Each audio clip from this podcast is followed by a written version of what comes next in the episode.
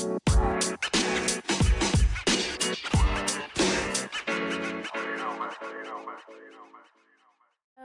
hello, guys. Welcome back to another episode of the Annoyed Lemon podcast.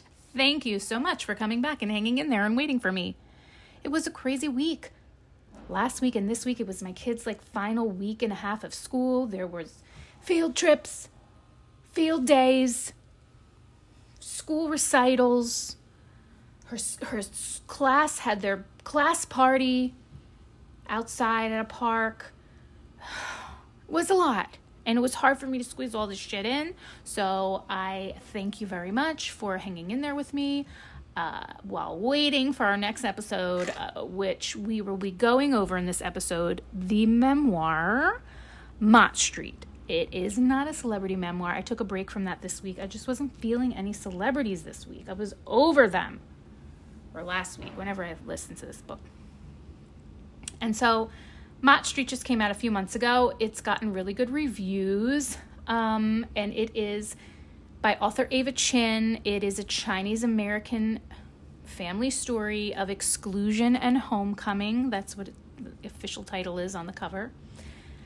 I just found it really interesting. If you don't know what Mott Street is, like I've said on my TikToks, Mott, Mott Street is the main main thoroughfare through Chinatown in Manhattan, New York City. And Ava, who is a Chinese American, she was born uh, and raised in Queens, in Flushing, Queens, to be exact, by her single mother. Finds out through research that she starts in her 20s when she's in college who her ancestors are, who her family is. She just has this feeling, and she's actually felt it her whole childhood because she was estranged, estranged, estranged is that the word? Girl, she didn't know her whole dad's side of the family. Okay, from birth, she never, ever, ever met her father. Ever. I think maybe when she was first born or something, and then he split. Never to have contact again. And so as she got older, but she always questioned who her dad was. She would always have these like thoughts about who, you know, wonders as a child of my dad just showing up at school concerts and shit like that. Of course, he never did. And uh, so she was always thinking like, you know, who he was, who her family was. And so in her 20s, in college, because she was going to school to be journalist and a writer and stuff. And so she started using facilities that were available to her at the time through school and through her internships and stuff like that and different uh, for different newspapers and stuff to research her dad's side of the family and she finds this whole crazy plethora of information that she had no idea and it all leads back to one singular address on Mott Street 37 Mott Street. The building is still there today. You can Google it. I shared photos of it on my TikTok page. You can go on Zillow and see it. It's a building, it's a tenement building.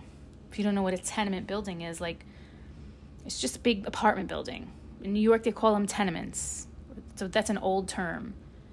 Uh, you know, when you, you call someone who's a renter a tenant, tenements. This is, you know, I don't know what the word means, girl. That's what they used to call it back in the day. Maybe they still call it to this day. I don't know. In New York City, at least and it's a building on Mott Street. It's an infamous infamous building. It's been there a super duper long time since like I don't know, 1900, very early, like when it was built in the 1900s.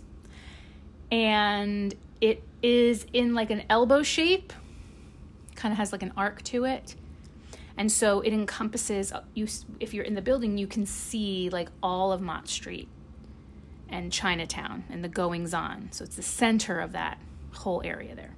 And so she tr- finds traces all her family back to the Mott Street, in particularly in particularly to 37 Mott Street, this building.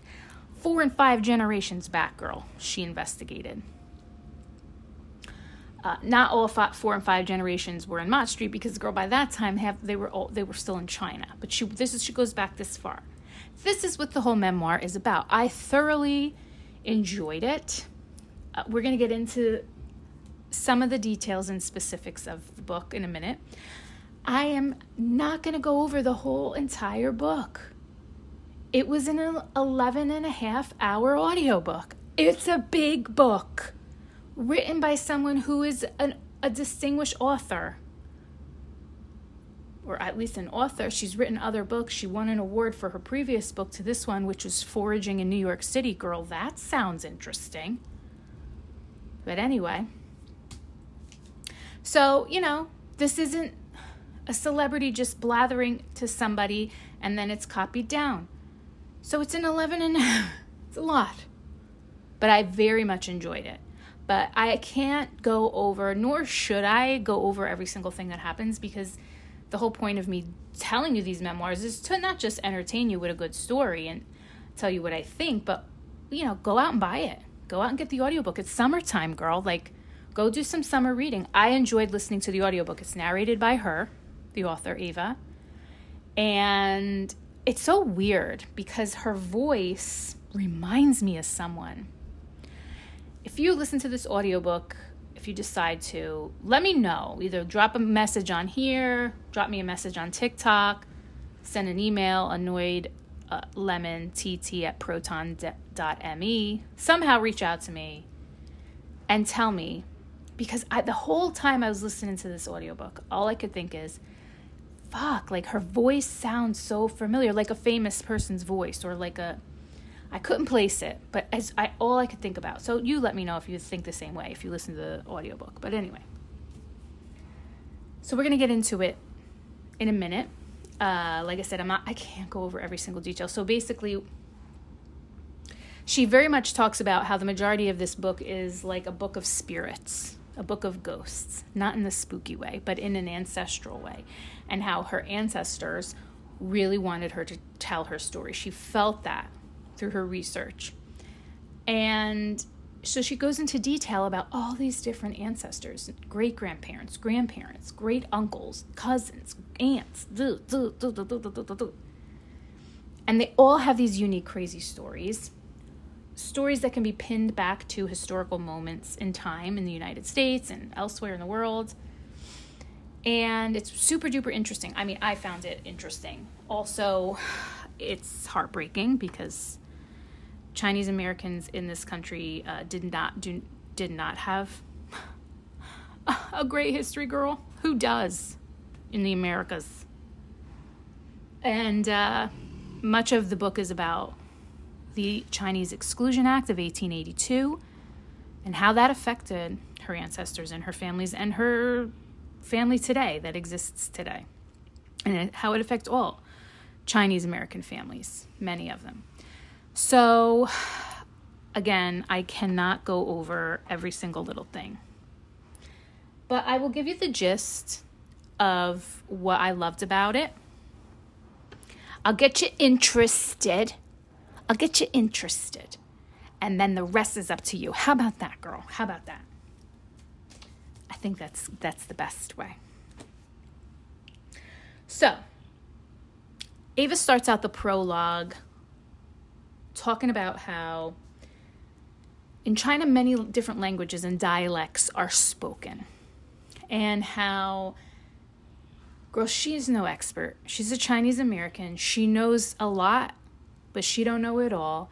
So some of the words and phrases she's going to use, they might not be exactly correct. Like people could debate how she pronounces words, how she pronounces names.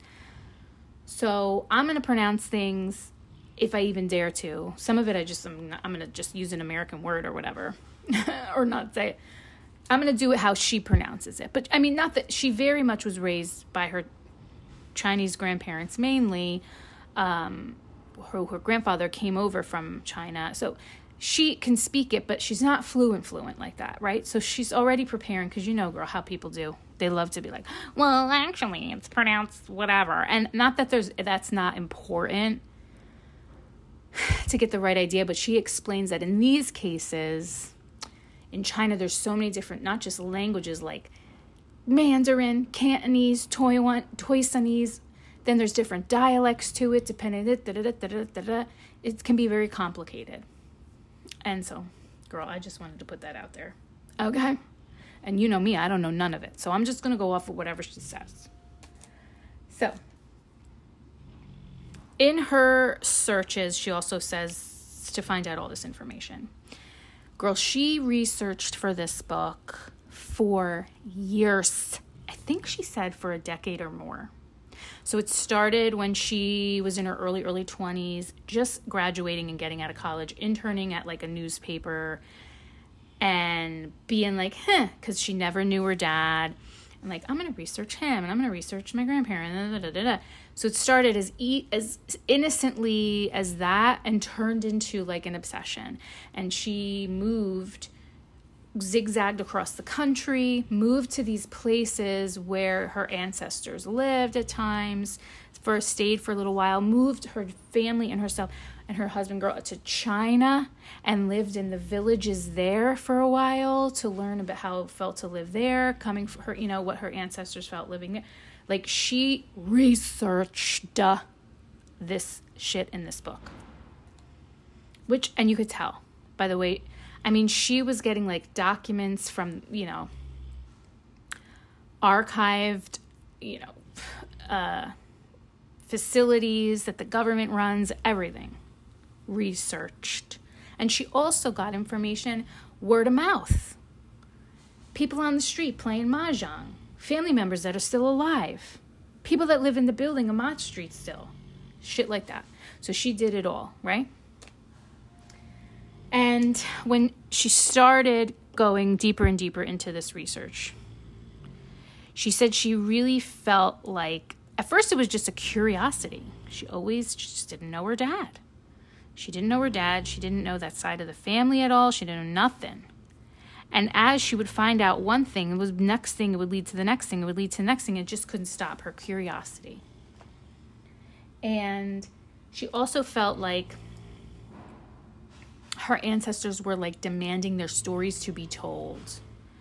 Girl, sometimes she was laying in bed like she, like she couldn't sleep, she couldn't sit still, she couldn't be settled without researching and writing and figuring this these puzzles out, this detective work out. And she felt like it was her ancestors, her great grandmother, people sitting next to her screaming, Hello, Ava, wake up, tell my story because people forgot it. So it was very much, it consumed her in that kind of way. And she describes her family as a noisy, bothersome bunch in a good way, not in a bad way. And so that's how this memoir came to be. Now, like I told you, Mott Street, let's talk about what Mott Street is. It's the heartbeat, as she calls it, of Chinatown. And even though Ava grew up in Flushing, Queens, so Flushing is like a neighborhood in Queens. I'm sorry you're going to hear noise. I live in a city. I feel like I always have to apologize for this shit. And I got my windows open, girl. And I'm, I'm, an, I'm not on a sound stage here, so just deal with the friggin' sirens. It's gonna happen. Anyway, so Flushing, uh, Queens, it's a neighborhood in Queens. And now nowadays, if you were to go to Flushing, um, it is very much a bigger, bigger Chinatown, Chinese population than Chinatown in Manhattan. Uh, but way, way, way, way, way back in the day, Chinatown was just Chinatown and nobody was living in Flushing, Queens. Okay. But when Ava was growing up in Queens, she was like one of the only Asian kids in her class. There's maybe one other at school. So when she was growing up, which was, um, you know, in the 80s, late 70s, 80s, 90s, whatever, there, you know, it wasn't popular like it is now. And so she was like one of the only Asian kids. So her grandparents, because her mother was a single mother and was always working, she spent a ton of time with her grandparents, her maternal, her mother's mom and dad and they would take her to Chinatown all the time to Mott Street to shop for food because they would make she describes in the memoir food so well and beautifully. God, she was making my friggin' mouth water listening to her describe the foods they would make.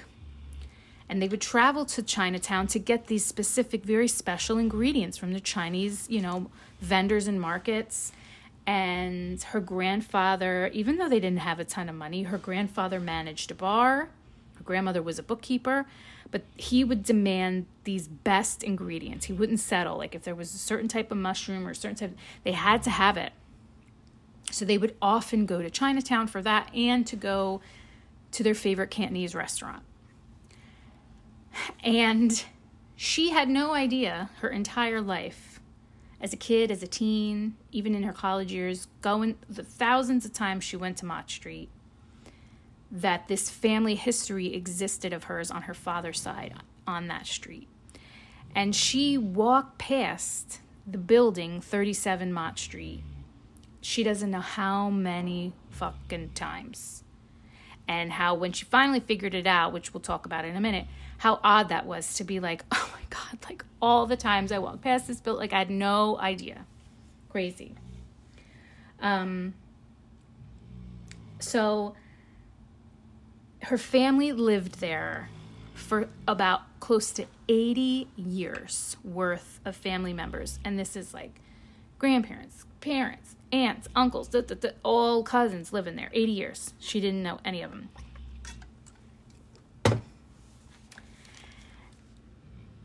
Sorry, I lost my spot here with my notes. Okay, so when Ava finally decides and figures out about 37 Mott Street and starts taking all this research she did for years about her family, she starts to write this memoir. She rents an apartment at 37 Mott Street to do it, which I thought was brilliant. And she lives there while she writes this book. So she really can absorb the very familiar feeling of being in the building. And she describes the first time she ever opened the door and walked into the lobby of Mott Street because it's a tenement, right? So you're going to walk in, it's going to be like a lobby, a foyer situation. There's going to be stairs going up. It. She feels like, and she feels to this day, every time she opens the door to that building, like she's gone through a portal in time I mean, the, she describes the railing or the banister of the staircases being so old and worn from the thousands and thousands of people's hands over friggin' decades and decades and decades that ran up and down over that banister. She describes the walls and how, you know, they were filled with decades worth of dirt and then painted over again and then dirt. You know, it's one of those buildings that's so old there's like it's like an inch thick of paint. And how she finds that all charming though because the stories that are embedded into these the paints and everything else. She's there's just such a feeling of history in the building. Uh, in the summertime, everybody opens their doors. They open the door to their apartment they open the doors to their window or they open their windows so they get a cross breeze coming through. Because girl even if you have air conditioning which in new york a lot of these buildings they're so old they just have window units it doesn't do enough. So in the summer you just everyone's got their door open everyone's got their window open and you hear everybody's business girl. And people are speaking mainly cantonese and they're cooking and they're you know yelling and some are arguing and you smell everything like the food cooking and she just says how she absolutely loves it, loves the feeling. She feels very close and very connected when she's there. And she talks about how, you know, she doesn't speak Cantonese perfectly, and Cantonese is a dialect that comes from southern China. It's a very it's not like slang, but it's an informal way of speaking. So like Mandarin is a very formal way of speaking Chinese, and it comes from mainly the north of China. And Cantonese is very different. So she knows Mandarin, um, but not extremely fluently. But Cantonese is even harder, and she only knows certain words from her grandparents and things like that. And so most of the people in this building are speaking Cantonese, so they would see her and start to speak Cantonese to her, and she can't really answer them back and then they get annoyed with her because she can't really answer. They're like, "Aren't you Chinese?" And she, but she finds all of it like charming, very charming, all of it. Uh, now, let me go into the Chinese Exclusion Act, what that is, and there's a reason why I'm going to talk about it now. I think it's important time before I get any further. So, 37 Mott Street was built, like I said, it was either built, I looked it up, it's, let's say not, between 1912 and 1915, right around there, those, those years. That's when it was built. In 1882, so a decade or so, give or take, to, you know, earlier, the Chinese Exclusion Act, Exclusion Act was written. And what that was was written by President Arthur. Girl, and he didn't like Chinese people, right? It literally is what it says. He made it a federal law, girl, not a state law or nothing like that, a federal law for all of the United States that if you were Chinese, you could not gain immigration status, couldn't become a citizen, couldn't come over here if you were a Chinese laborer. Okay? You could come over here if you were a diplomat or the relatives of a diplomat or if you were some type of a scholar or a teacher, or if you were a student, if you can prove that you were going to study in a college in the United States, or if you were a type of merchant that was deemed necessary or, or you know, beneficial to the United States. But if you were a laborer, like, I don't know, a cook, a mason, um, a launderer, something like that. A working class Joe, like most people are, blue collar, you couldn't gain immigration status. And President Arthur made that a federal law. It was supposed to only last for 10 years. Why 10? I don't know. But it wound up lasting for over 60. okay. And what happened was it, it was perpetuated where it came from. We'll get into that later by Asian hate and a- anti Asian rhetoric because Americans thought that Asians were stealing their jobs. Doesn't this sound familiar? Okay. And so there was an economic downturn and all this shit happened, and they were like, it's the Asians, it's the Chinese in particularly. And they were like, we're going to exclude them from gaining citizenship. We're going to talk that about that again in a little bit. But I wanted to point that out. And so 37 Mott Street was filled with a lot of these people who were descendants of people that were directly affected by the Chinese Exclusion Act. Okay? and we'll get back into that in a minute. But I wanted to say that. So, Ava being there wasn't just about I'm in the building where my ancestors lived and were born and were and died and everything, but I'm amongst the peop my people, all of the people in this building, even if they're not my relatives, that all have almost the same exact story. And so it felt, like I said, very familiar to her and it would have her thinking to herself like who am i in relationship to these people? Who are these people? Like it was who who are any of us and what are we? And it you know it was very much a feeling of it birthed inspiration and questions and she just felt like she needed to tell everybody's story so that's what the book is okay now let's talk about how am I going to do this? Because Ava jumps around in the book a bit. We're going to talk about Ava's grandmother and grandfather and mother growing up in Flushing, Queens. Let's let's skip to that first. Okay? Ava's um, grandfather ran a bar. He came over here from China at 16.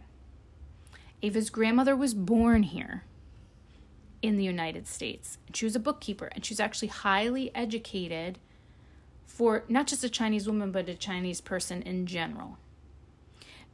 Because she, uh, her parents came over here as immigrants before the Chinese Exclusion Act happened, girl.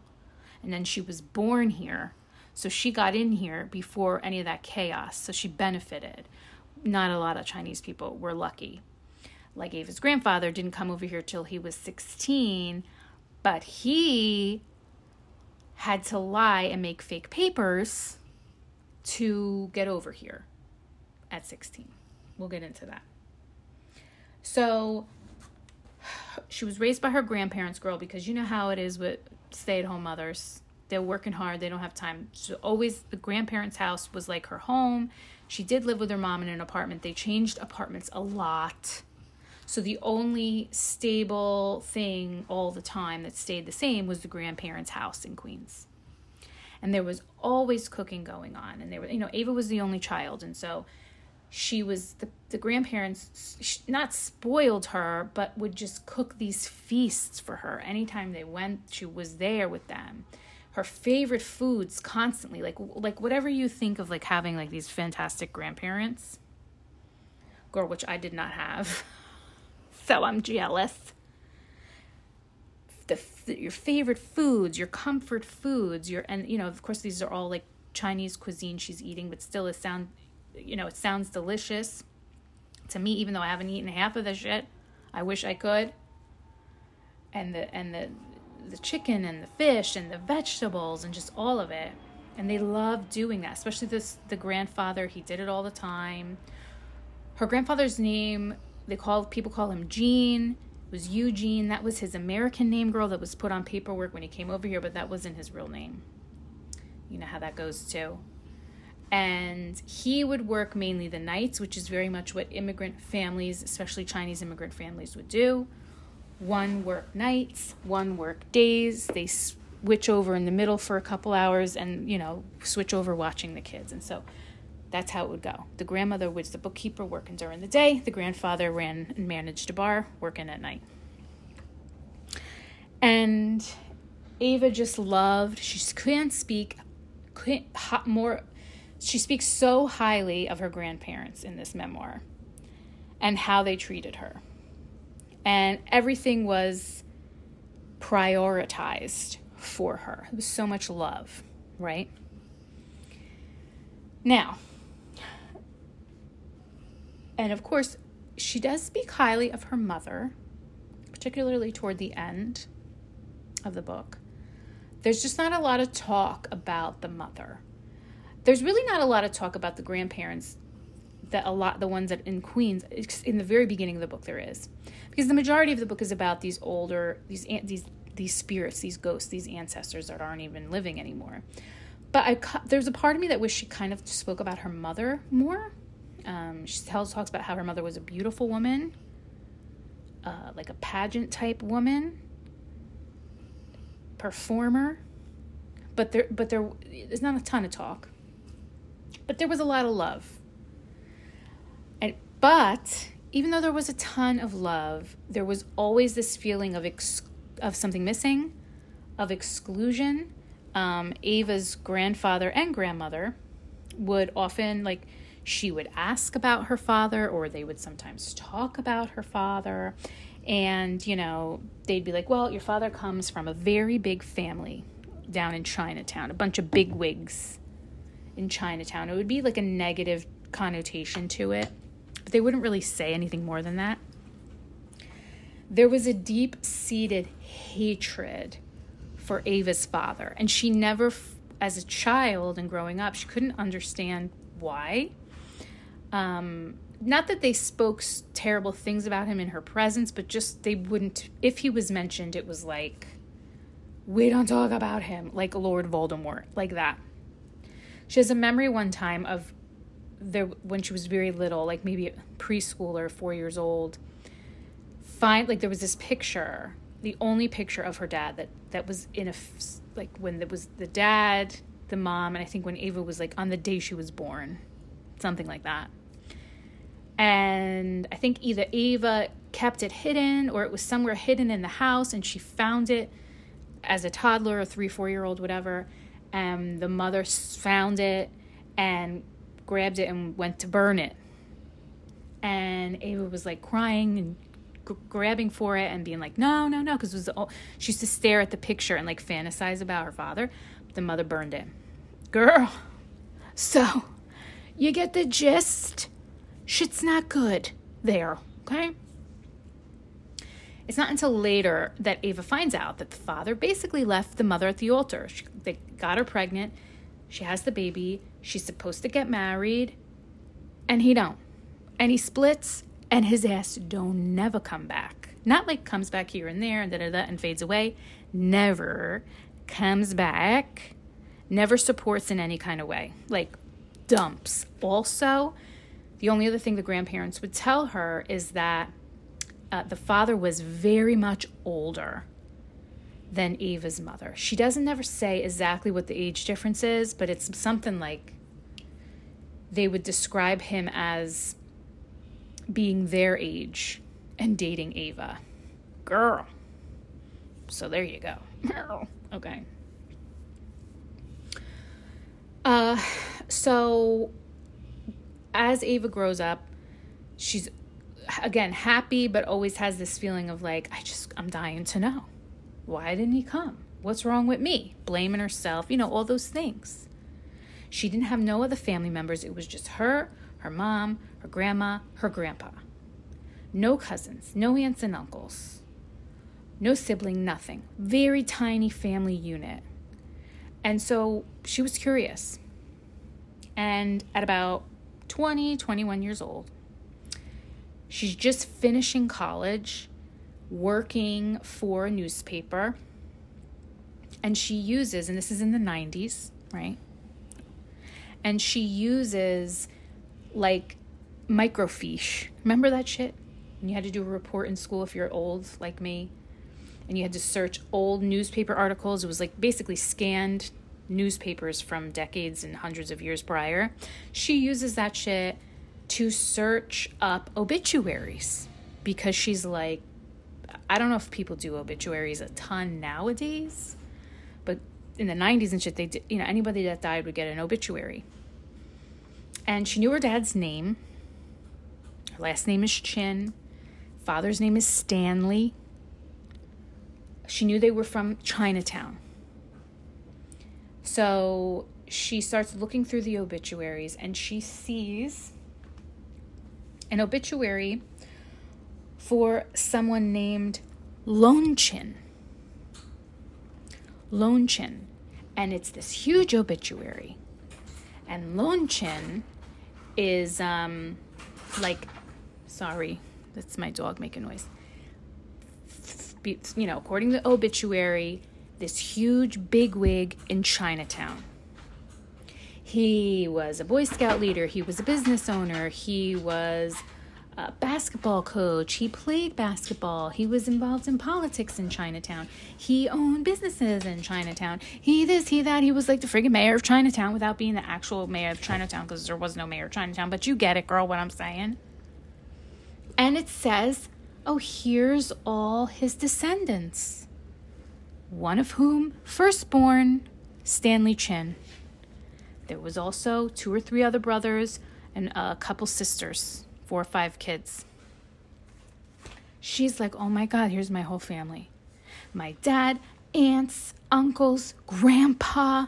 Oh, and married to the grandma. Listed right there in front of her. The first time ever she even saw their names, girl. So she, Ava, secretively, because if the parent, if her mother or her grandparents knew that she was researching this shit, it would be World War fucking three. She secretively goes to a school, a private school in, um, I think it's in Brooklyn. I forget the name of the private school, where Lon Chin went to high school. Now, listen. For a Chinese person at that time to go to a private school is like unheard of. So she was intrigued because, and all this shit information's listed in the obituary. So she's like, went to a fucking private school. What? So she takes this obituary she makes her way over to this private school, which has a library and like a little museum. It's like a connected thing. I think it was in Bensonhurst. Bensonhurst is a neighborhood in Brooklyn. And she goes there, and of course, The fucking library is under construction. And there's somebody there though at reception, and she's like, you know, they're like, oh, it's under construction. It's closed for the foreseeable future until you know renovations are done. And she's like, oh, she's like, uh, he's like, well, what do you, you know, what do you need? And she's like, well, you know, my my grandfather went here and he just passed away, and I'm just trying to find out information. Is all. And she slides over the obituary. She's like, this is my grandfather, and it said he went to school here. I'm just trying to get information. And the guy looks at the obituary and says, Lone Chin was your grandfather? And she's like, Yes. And he's like, You need to come with me and follow me. And she's like, What the fuck? What the fuck are you talking about? Like, she's like, Okay. And he takes her through these hallways and shit to like this back of this library, this like museum type area in the back. And there's these big pictures and paintings and mural things of Lone Chin, her grandfather, looking all prestigious, standing there posing. He's like, This is your grandfather. She's like, Holy shit. And then he's like, Also, this is your grandfather. And it's like photographs of Lone Chin and his family on the beach at their summer home, girl, in um, Brighton Beach, New Jersey, which is like no Chinese people own their beach house during these years anywhere, girl, especially on the Jersey shore. And he's like, here's another picture. And she sees in the photos, like, because it's listing with the names. The grandfather's name is listing firstborn son, Stanley Chin, which is her dad. And it's like up there, like as if it's like an archive thing. And she's like, But why is my family and my grandfather on the walls of this library? Like, what's happening? He's like, I can't give you, I don't know, I can't, I don't, I don't really know. Cause he's, again, just a receptionist, but he knew these things existed in the library. He's like, I'm just showing you, like, that's who your grandfather is. So he had no more answers. And he promised her that, um, someone would get back to her and help her and give her an oral history. Meaning they would just verbally tell her shit since she can't access anything in the moment, right? It's not open. She never got that call. To this day, that was, remember, we're back in the fucking 90s when she was like 21. She to this day never got that call. They never gave her the oral history. She doesn't know why. She doesn't know if it was purposefully kept because uh, the family's so estranged from her and they just they just were told don't give her any information or if they just were like yeah sure whatever we're not nobody's doing it. Who knows girl? Never happened though.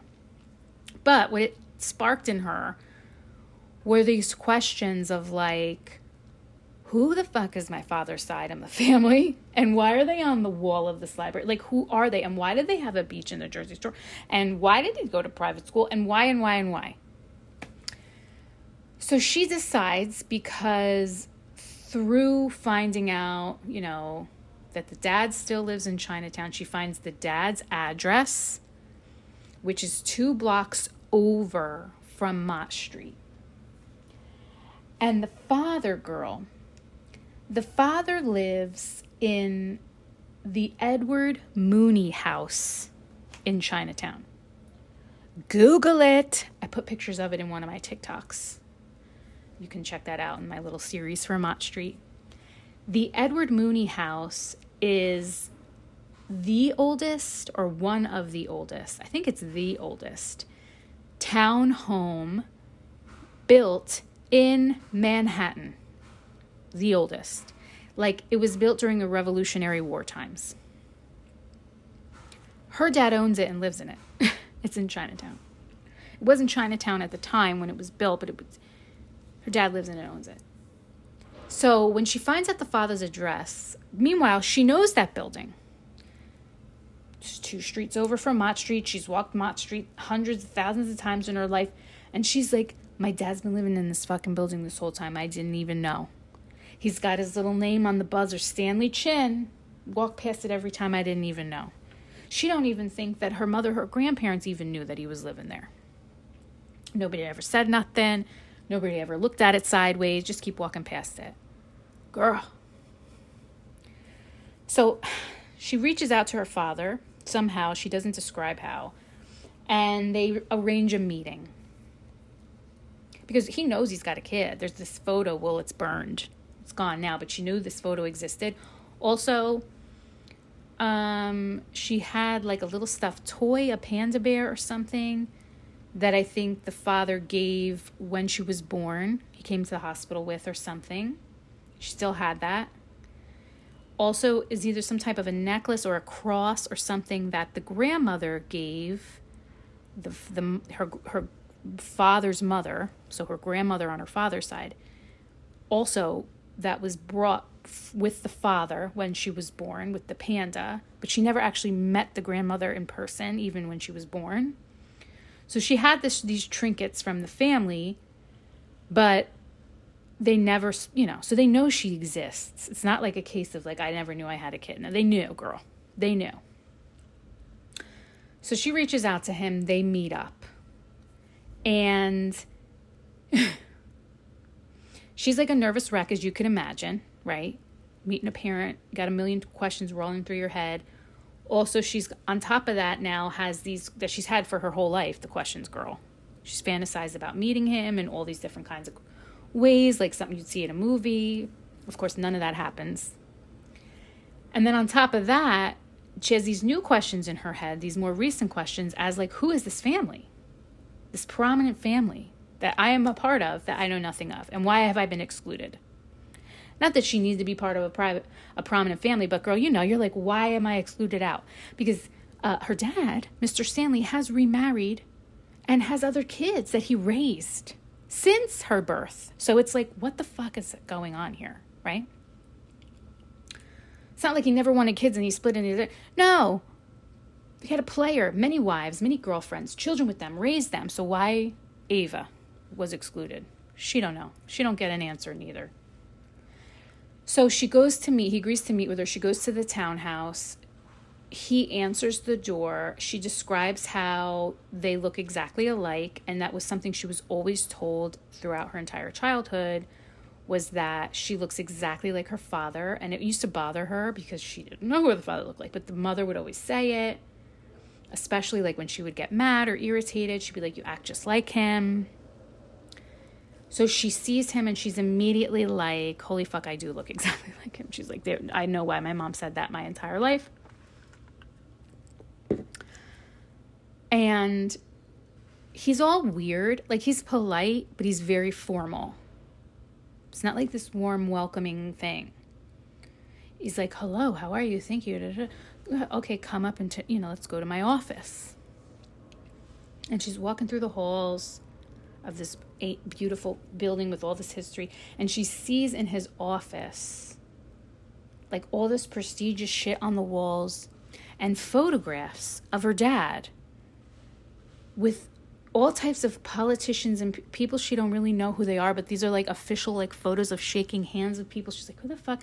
And then she sees he's got a picture of himself shaking the hand of Robert F. Kennedy and she's like, What? Why is my father shaking his hand?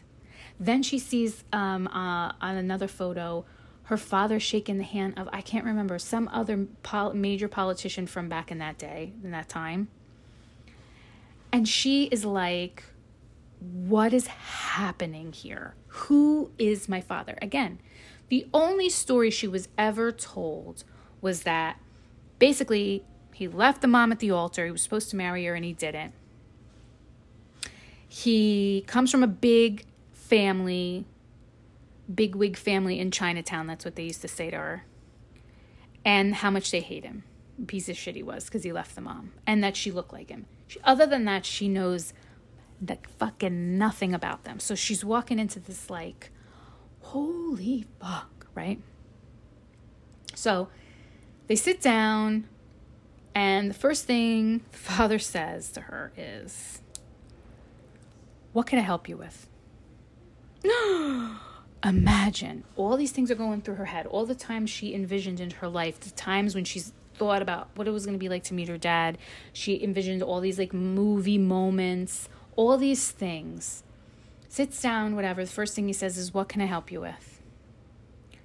And she's like flabbergasted by that's the first thing you say. So she don't really know what to say because it's also very nerve nerve wracking. As she could tell, he was uh, nervous too, but he was really trying hard to act like he couldn't give a fuck. But you could tell he was shitting his pants also.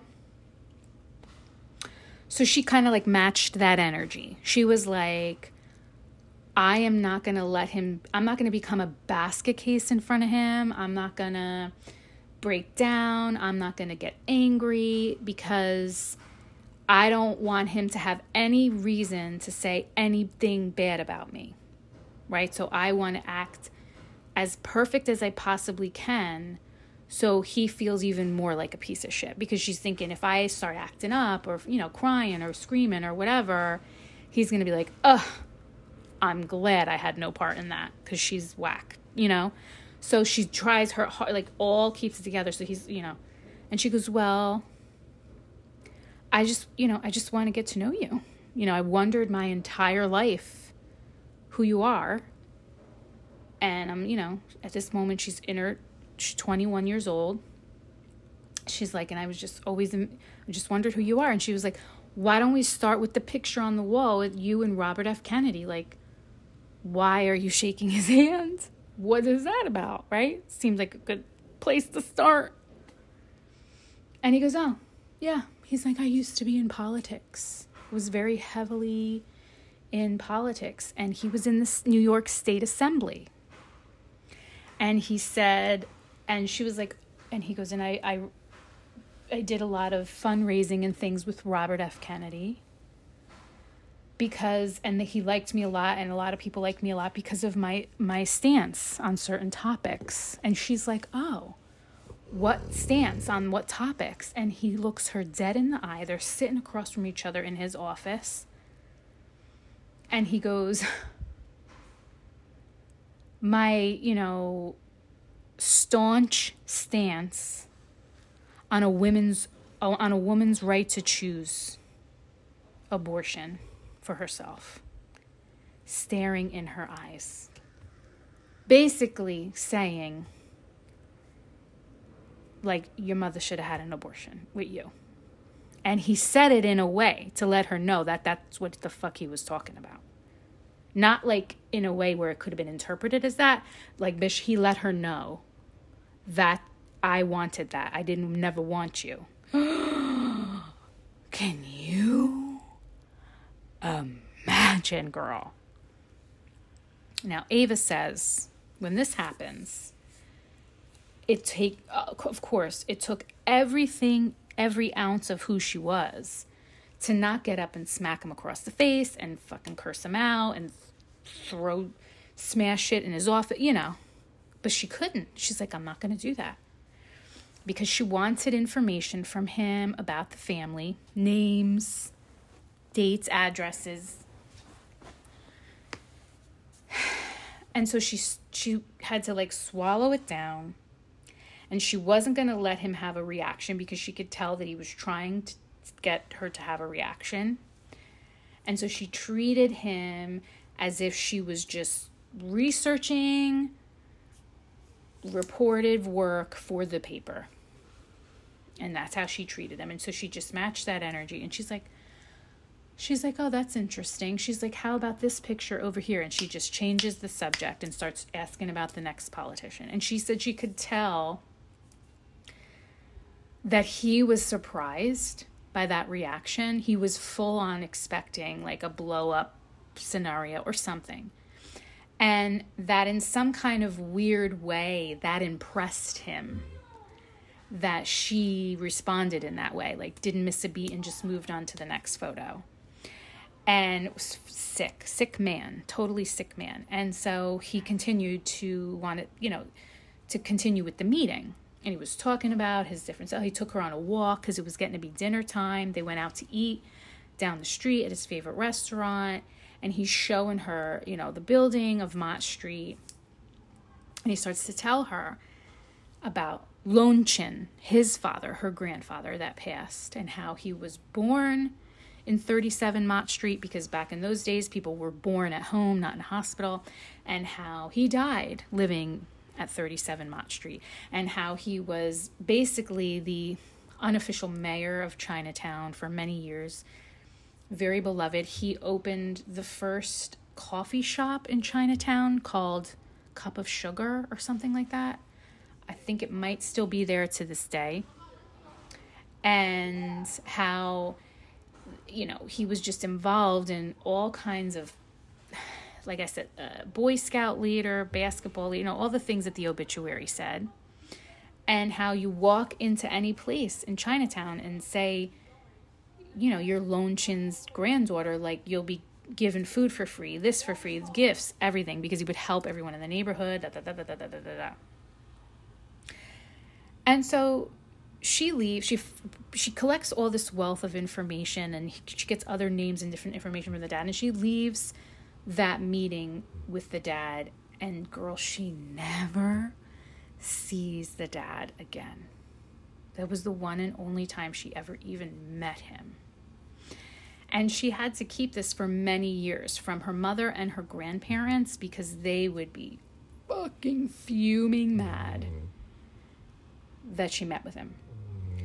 So when she meets with the dad and he says, This is 37 Mott Street, and this is where Lone Chin was born and died, your grandfather, like I said, that was the first time that she ever heard the address 37 Mott Street, right? She also saw it in the obituary from Lone Chin. But so this is her just only finding out. And that's where the that's the biggest piece of information she got from her father because he also said many of your aunts and great aunts and great uncles and cousins and your great grandmother all lived in this building. And so that's when she started researching the history and the tenants the family members of 37 Mott Street from this meeting with the dad because that's how she you know that's how she really found out how important that building was. So the meeting with the dad was so fucking horrendous, but it's what sparked her research into this building and the people that lived there and their stories. Girl. Girl. Girl.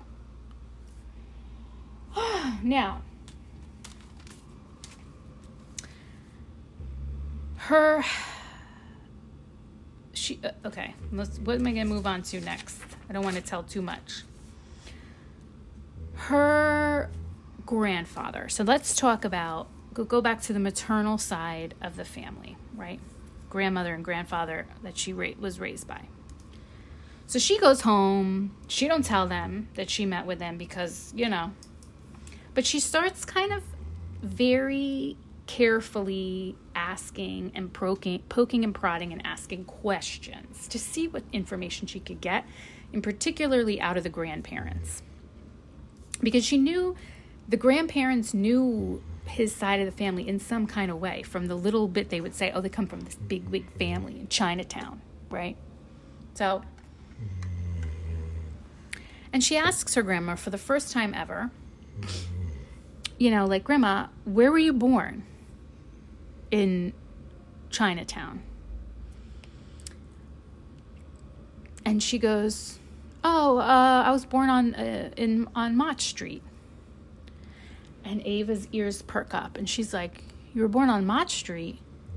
And she's like, Yeah, I was born at home in a building, not in a hospital. And Ava's like, Sound familiar to Ava, right? What the dad said. And so then Ava says, Well, what address?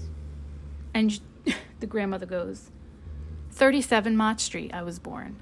and Ava's like, inside freaking the fuck out, but she can't tell the grandmother this because, she, you know, she just finds out what she found out from the father. And now Ava's hearing from the maternal mother, maternal grandmother, that she was born in this fucking building too. And so now Ava's like, what the fuck is with this building? My dad's side of the family was born in it and lived in it. My mother's side of the family was born in it and lived in it. What the fuck is with 37 Mott Street? And basically because i'm not again i'm not going over this whole 11 and a half hour fucking audiobook when Chinese people, we're going to do a little history lesson here. So, when Chinese uh, immigrants started coming over to the US, started to happen during the gold rush years. And they came over here like for any other reasons that any other immigrants come to the US for opportunity, for work, for a better life, for a chance. And they used to come, particularly, they would go to the West Coast first because it was gold rush times. And girl, anybody had their shot at freaking finding gold and panning for gold, right? It was Wild West. And so they would come, they would sign up to do labor, hard labor, most of them. And they would come over on boat in these tiny ass, basically boxes that were like coffins. The boat would take God knows how many weeks to fucking get over here across the Pacific Ocean. And a lot of times people would chew uh, cloth, cotton, fabric, and dipped in opium to kind of like get fucked up and high during this horrendous passage over the sea to the US. Now, Abe, Ava's great um, grandfather and other great her great grandfather just decided not to get fucked up and high or not to sleep away the whole trip, but to use that time to learn things like English, to learn somewhat of the history of the United States. He could talk about things that were going on, to learn about the state of California, where he was going to, uh, to come up with his story that he would tell people. Uh, practice so that he would be more accepted when coming over here. And he did a good job at it, it was smart. And him and his fellow uh. It was only him that came over here. He didn't bring his family yet, girl, or nothing like that. And he became a laborer and he helped build the Transcontinental Railroad. You know, the railroad that goes from California coast to coast. And he describes this is her great grandfather, and her grandfather, Ava's grandfather on the mother's side, is describing to her you know, the stories that his father told him about building the Transcontinental Railroad and how horrendous that was and how many people Chinese people died and how all the politicians, the white American politicians took all the credit even though they didn't do a goddamn thing but sit there and eat and watch all the Chinese men work. And um, you know, he would tell her these stories. they would freeze to death they wouldn't find their bodies until the next winter, girl, or the next summer when winter and the snow and the ice thawed out. By the time the bodies got shipped back to the families in China, they were just skeleton, skeletal remains, not even intact. Fucking horrendous stories. And at first, so when her great grandfather came over here on the fa- on the mother's side, there was no Chinese Exclusion Act or anything like that going on. So he was his immigration status was accepted. He got over here, and he worked really super hard. He lived in the United States for 30 years until he died. He was a citizen. Blood, sweat, and tears went into building this country more so than any other fucking American that was born here. But in 1882, when the Exclusion Act happened, anyone else that wanted to come, see, he was already here, girl, they couldn't come.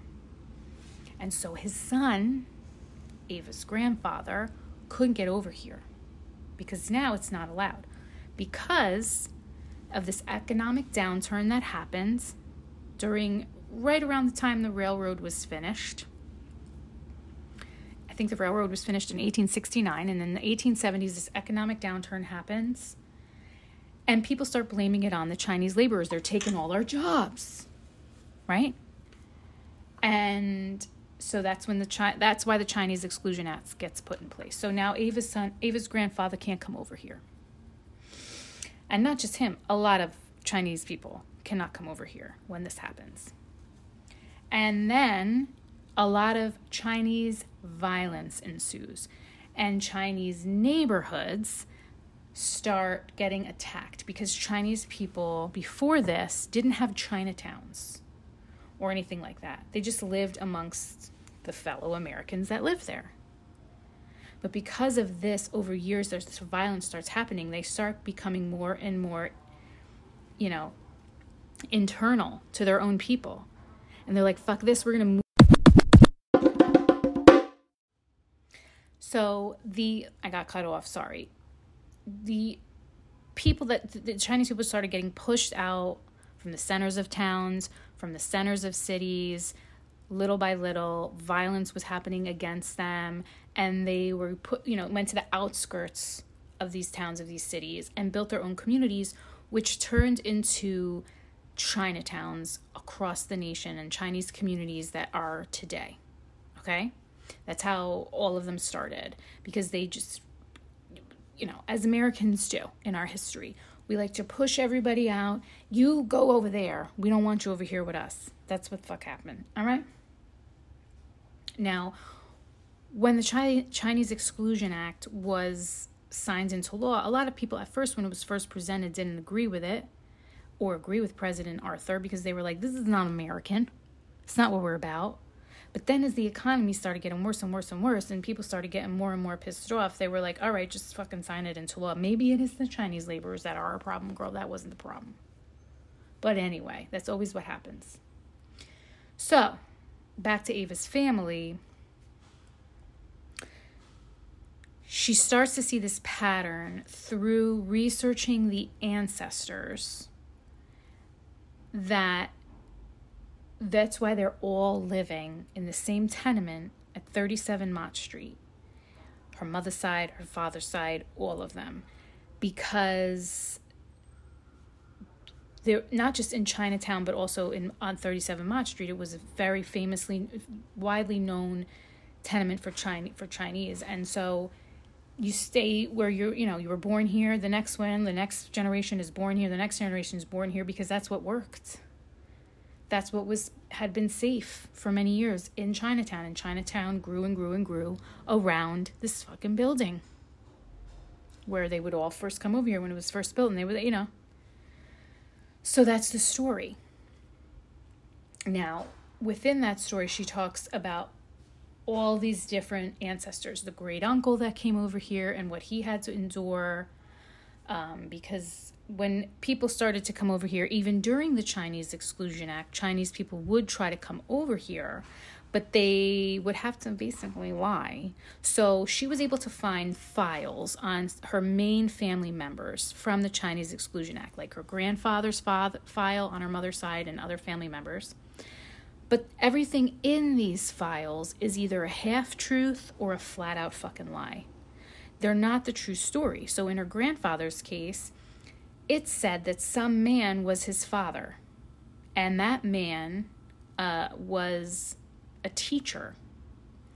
And so he was allowed to come over here because his father was a teacher, but it wasn't his father, girl, it was his uncle. And so his name had to be changed, so he came over here illegally.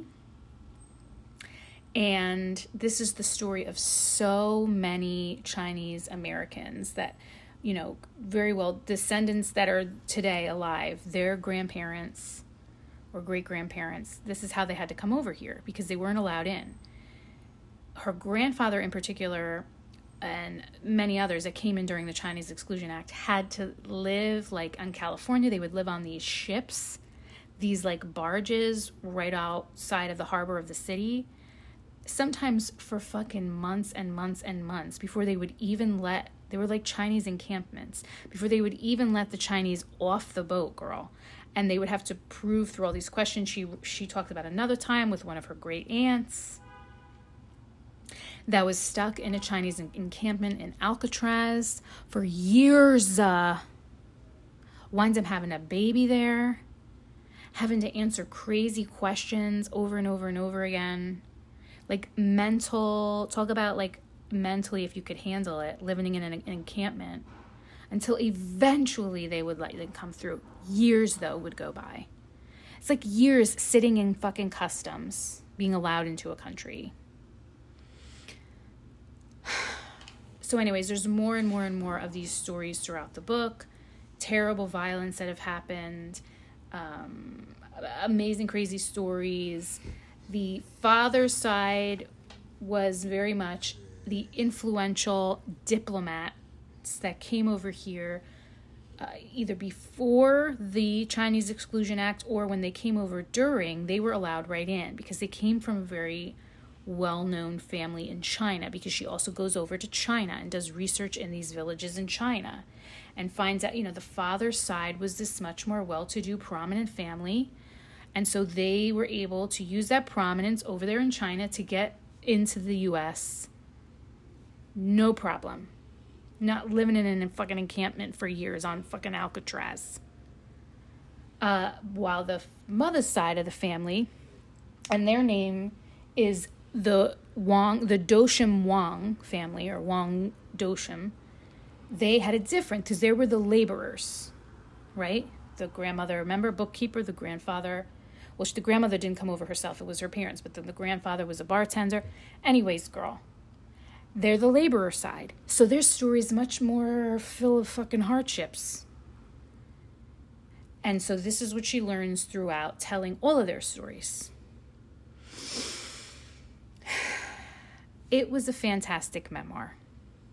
Uh, I would highly recommend it, especially like for a beach listen. She just does a beautiful job at telling these stories of these ghosts, as she calls it, or these spirits of these people it made me, girl, want to investigate my family and who they are and what they are and where they came from.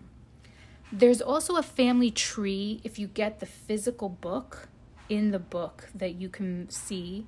Uh, I was able to find it online because sometimes it can get really confusing who she's talking about because there's so many different relatives and ancestors. Um, and so sometimes you can be like, wait, is this from the father's side or the mother's side? You know, like I would have to be like, ah, but uh, so that's fun if you get the book or if you listen to the audiobook. Make sure you just you, you use the family tree, girl, because that came in handy for me. Um, and it just, you know, I never knew about the Chinese Exclusion Act. Went from 1882 to 1943. I don't think I mentioned that yet.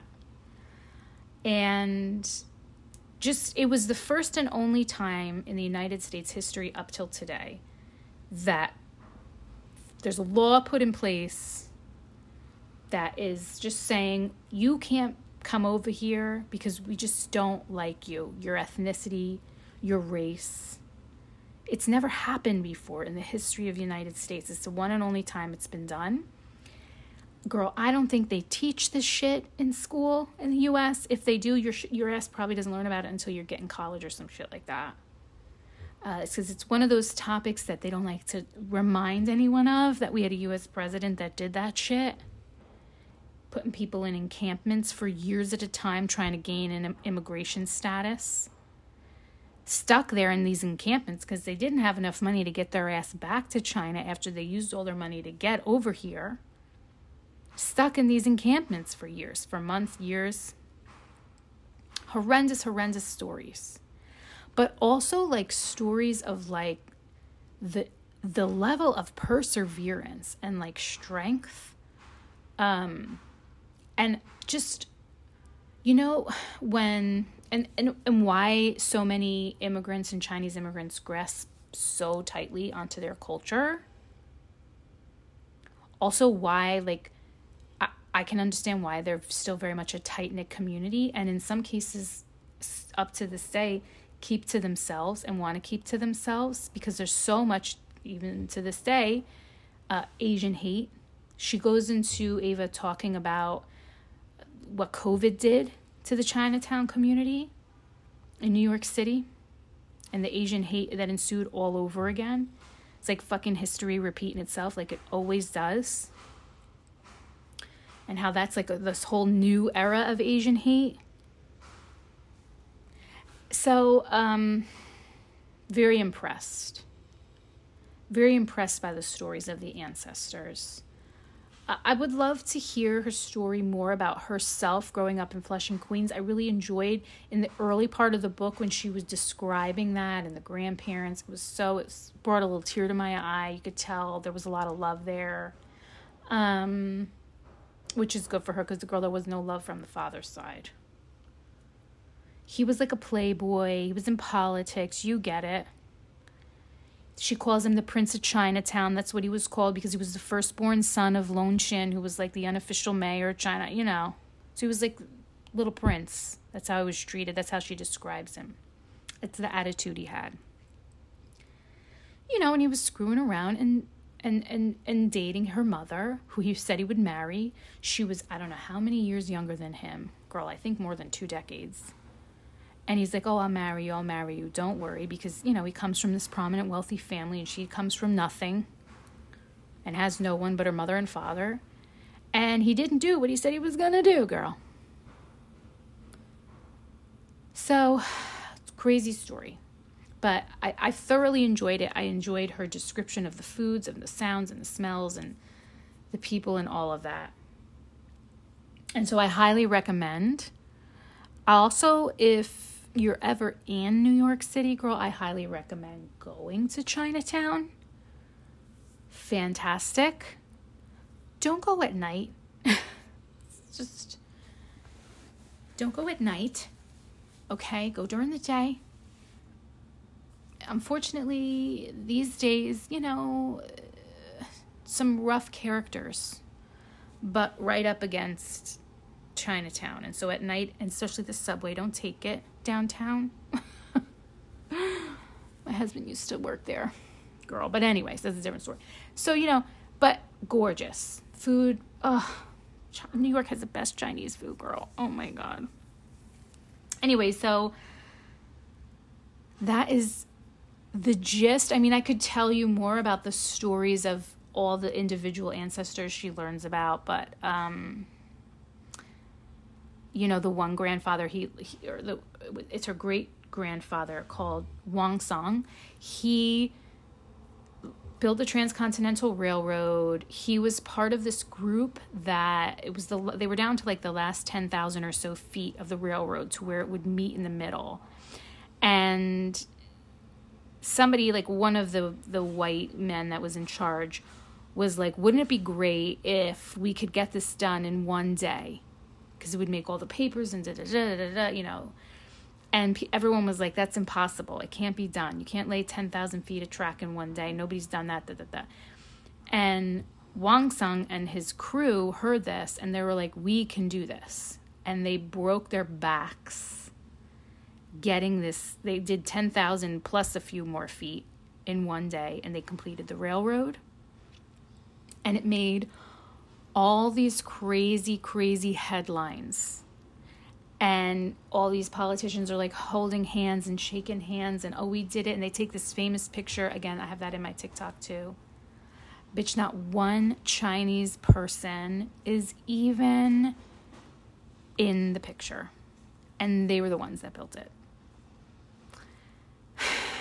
And so we talk, she talks about that, the stories with that. Um, how many people died building the transcontinental railroad chinese people died. You just don't know these things but you know probably some of you might have even been on a train that's gone on those tracks. You know blown dynamite through mountains to make them and all that kind of shit. And you wouldn't know like the hellishness that went on to even build it and the history that's attached to it. So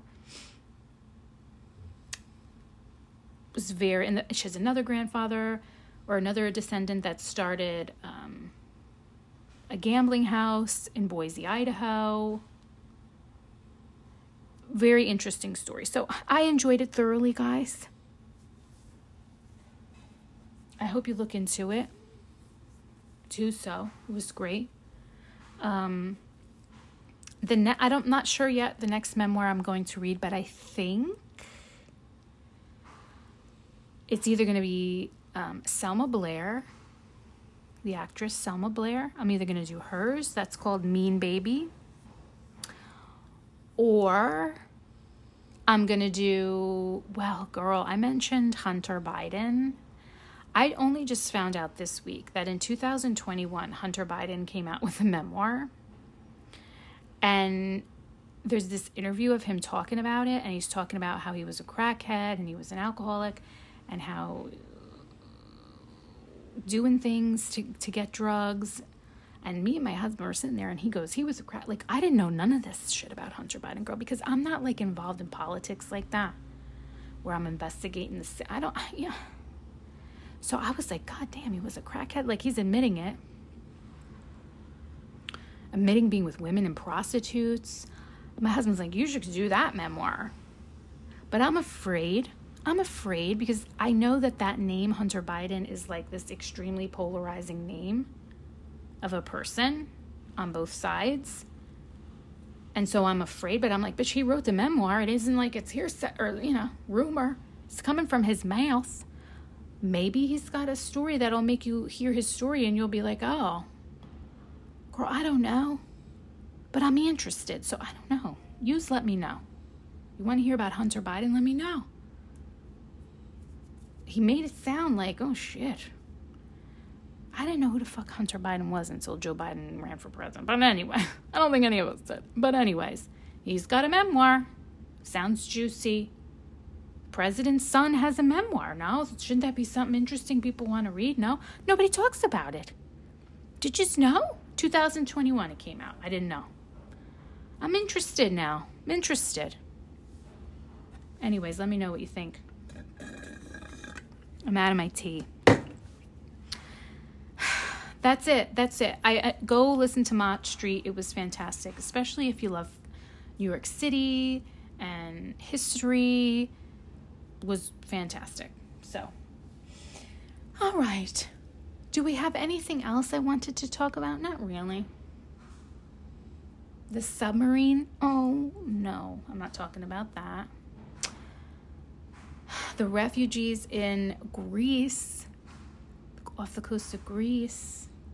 I've been seeing protests now. You know about those refugees, right? If you don't know, Google it. It's like hundreds, four or five hundred refugees lost at sea. They were like asking for help. They went and sent a distress call the same day that the submarine went missing, girl, but nobody went to help them. And now they're having huge protests. I saw yesterday and maybe today, this weekend, Saturday. Huge protests in the streets of Greece. Disgraceful. You know, that's one of my biggest like fears in life is like you need help. You're in some type of a situation where you're like desperate, life or death, needing help whether someone's attacking you.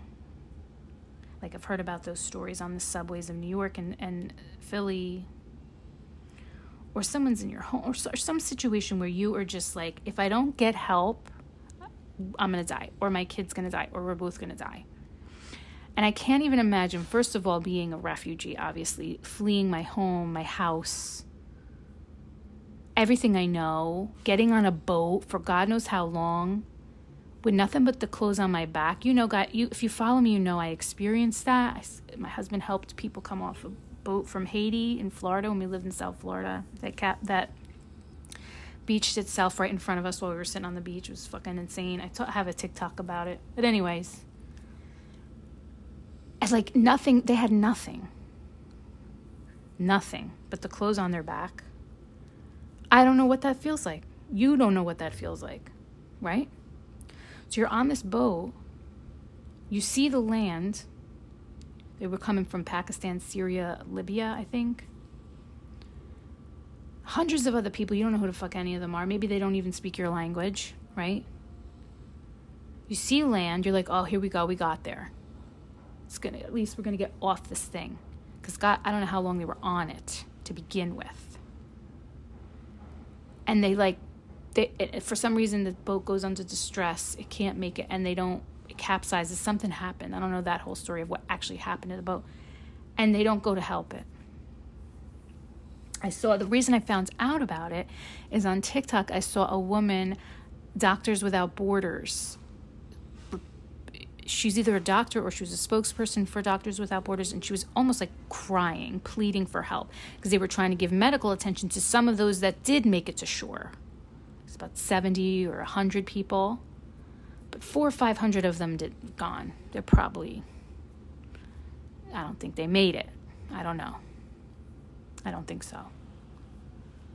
And she was begging for people to go out to help, you know, from over there in Greece and other community, you know, countries, and nobody did. Nobody did. And I know there's like some weird, I saw this before on TikTok. There's some kind of weird law. I think it's in Italy. I think it's in Italy. I'll have to double check. Where there's fishermen that go out to fish every day and they see these refugee boats coming from the same area and they can't they can get arrested and fined and jailed or something if they help them if they bring them onto their boat and help them and they get caught doing that and so there were these fishermen that i was seeing being interviewed in italy and they were like how the fuck am i going to be out there on a boat fishing and see people, women and children, floating on this thing, on this sinking raft or on this whatever. They got no water, they got no nothing. How the fuck am I supposed to keep going? And they're screaming to me for help and they're holding their arms up and they're holding their babies up. How do you keep going past that? And so there was this one man that was saying, like, he's helped many of them. He's like, I can't if it means I go to jail, like I go to jail. He's like, I cannot go. Who can drive past that and f- float past that? What the fuck is wrong? How horrendous. How horrendous. And, eh, you know, all the countries, they all have their different laws. Some countries are more hospitable to refugees than others. Obviously, Germany is very hospitable to Syrian refugees, but they can't get to Germany on a boat. They got to come through these other countries, Greece, Italy, others, to get to those countries. Shit is crazy. So that's why it's like this international crisis. Because Germany will take them, but how do they get there? Germany can't have people in Italy or in Greece on their waters. So it's complicated thing. They're tr- I think they always are trying to figure out the best way to deal with it. Certainly, it's not to just go, oh well, we're not gonna. But that's what they do. They ignore the distress calls. They say because you get in trouble if you go. I think there was another woman I saw, young woman. She saved some on a boat. The the recently, and I think she's facing 12 years in prison now or some shit like that because of it. I saw that briefly on the on TikTok. Just just a fucked up situation, man. I don't know how you stop it. I told you my story, what happened to me and my husband and I were on the beach. They came off the boat. It was like 30 of them. My husband had to help because the last few women and children were screaming because the boat was like rocking so hard it was going to flip. It was violent. They were going to get hurt. He helped them off the boat. Uh, a lot of other people were hesitant to approach, probably because they were worried they were going to get in trouble too. Some people don't want to help because they think they're going to get in trouble because these are illegal and you know you don't want to get involved. But i said to my husband i was like those kids are going to get killed or someone's going to get hurt, badly hurt. You saw the video if you saw the video on my tiktok i put a video up of it. Maybe i shouldn't have told him to help. Maybe he could have gotten in trouble. Girl i don't know. In the moment you're just like help them. Well he didn't get in any trouble anyway and within five minutes of them coming off the boat, all of them, it was like 20, 30 people, they were running to the street. Homeland Security showed up and just started tackling them to the ground and putting them in handcuffs and detaining them, taking them to, I don't know where, an ICE facility, I guess. I don't know where they go. And it was disturbing. Nobody's like saying, Are you all right? Do you need water? Do you need medical attention? Because, girl, they didn't speak English. No, they just were tackling them and detaining them and putting handcuffs on them. Like, what? I don't know. It's disturbing. So yeah, I don't. That's the only like tragedy at the sea that I'm going to talk about. I'm not talking about the stupid submarine people. I'm not.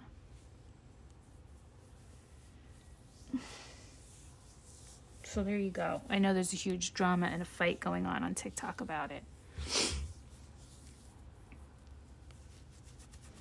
But I just think, you know, could it have been a story that's on the news here and there and we heard about it? Yeah, okay, yeah. Did it need to be this big international drama that occurred? No. No. And then to find out that basically on Sunday, when they lost their communication, that's probably when the thing imploded. Meanwhile, for days and days and days, we had all these resources going out, but they were dead. They were fucking dead the whole time. Anyways, gets me mad. We're all sit. The news is making us think they're all sitting at the bottom of the ocean, breathing their last breaths of oxygen in the pitch black dark freezing. No, they weren't. In a fucking instant, they just imploded and died. And we had to listen to this drama go on for a week on the news about it fucking, fucking stupid. Stupid. Meanwhile, anyway. All right, so that's it. That's my episode this week. Thanks for listening. I hope that um, some of my listeners, I know you're living in Texas. One of you is from Oklahoma. Someone had told me you're not expected to get power back until July 1st, girl. That's a long time away, and it's already been a few days, and you got the heat. I hope you are staying safe and staying cool. That is horrendous. Um, so just keep dousing yourself with water and sitting in the shade and don't move your body a lot and drink. That's all you can do. I didn't have power once for three weeks when I lived in Florida. Uh, when I was in my early 20s, my house got hit with Hurricane Frances. And it happened in August in Florida, in South Florida. And it was some of the worst shit I ever went through. Couldn't shower because I had well water. So there was no running water. No, I'm sorry. The the water No, there was no running water. We filled up the tub and the washing machine and then we jumped in the neighbor's pool that wasn't being filtered because there was no electricity, but you're so goddamn hot you just needed to rinse. It was the fucking worst. So I feel you guys. Anyways, take care. That's it. Have a great weekend, everybody. I'll see you on TikTok in a few days. By the way, TikTok is like some of those people on TikTok are such fucking morons. You know what I'm talking about because I'm sure you've seen my most recent TikTok that sometimes I'm embarrassed to be a part of TikTok. There are moments when I'm embarrassed and I'm like, what am I doing? Why am I involved with an app that's filled with morons? I understand that not everybody is a moron, but it makes me feel like one, that I'm associating in that same circle of morons. And then I'm like ashamed of myself. Yeah, did you hear my dog? Like, so I had to go off of it for a few days because I'm just like, ugh, but I'll be back. Don't worry, girl. Oh, have a great weekend.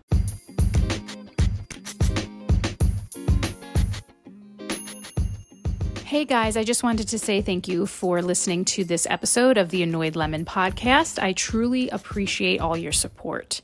If you wanted to reach out to me, my email is annoyedlemontt at proton.me. You can reach out to me there. You can also reply each episode to the little question that I put attached to the episode. There's a reply button and send me a message there. I cannot reply back, but I will be reading some of these messages in the next episode on the podcast, and I for sure read every single one in private. So, you can also support this podcast by sharing it with your friends and family and coworkers. That's probably one of the best ways you can support the podcast if you wanted to. So thank you. And finally, there is a new feature here on Spotify for podcasters called Listener Support. You can click on that if you feel moved to do so. And that is a monthly monetary amount that you choose that you want to help support the podcast with. And it's totally not necessary, but it's highly appreciated if you choose to do so. And I will give you a shout out personally in the next episode. And thank you, thank you, thank you so much if you choose to do that. So, all right, guys, again, thanks so much for all of your support. I love it and I love to see where this podcast is going to go in the future. And I'm glad that you're here with me to watch it grow. Thanks.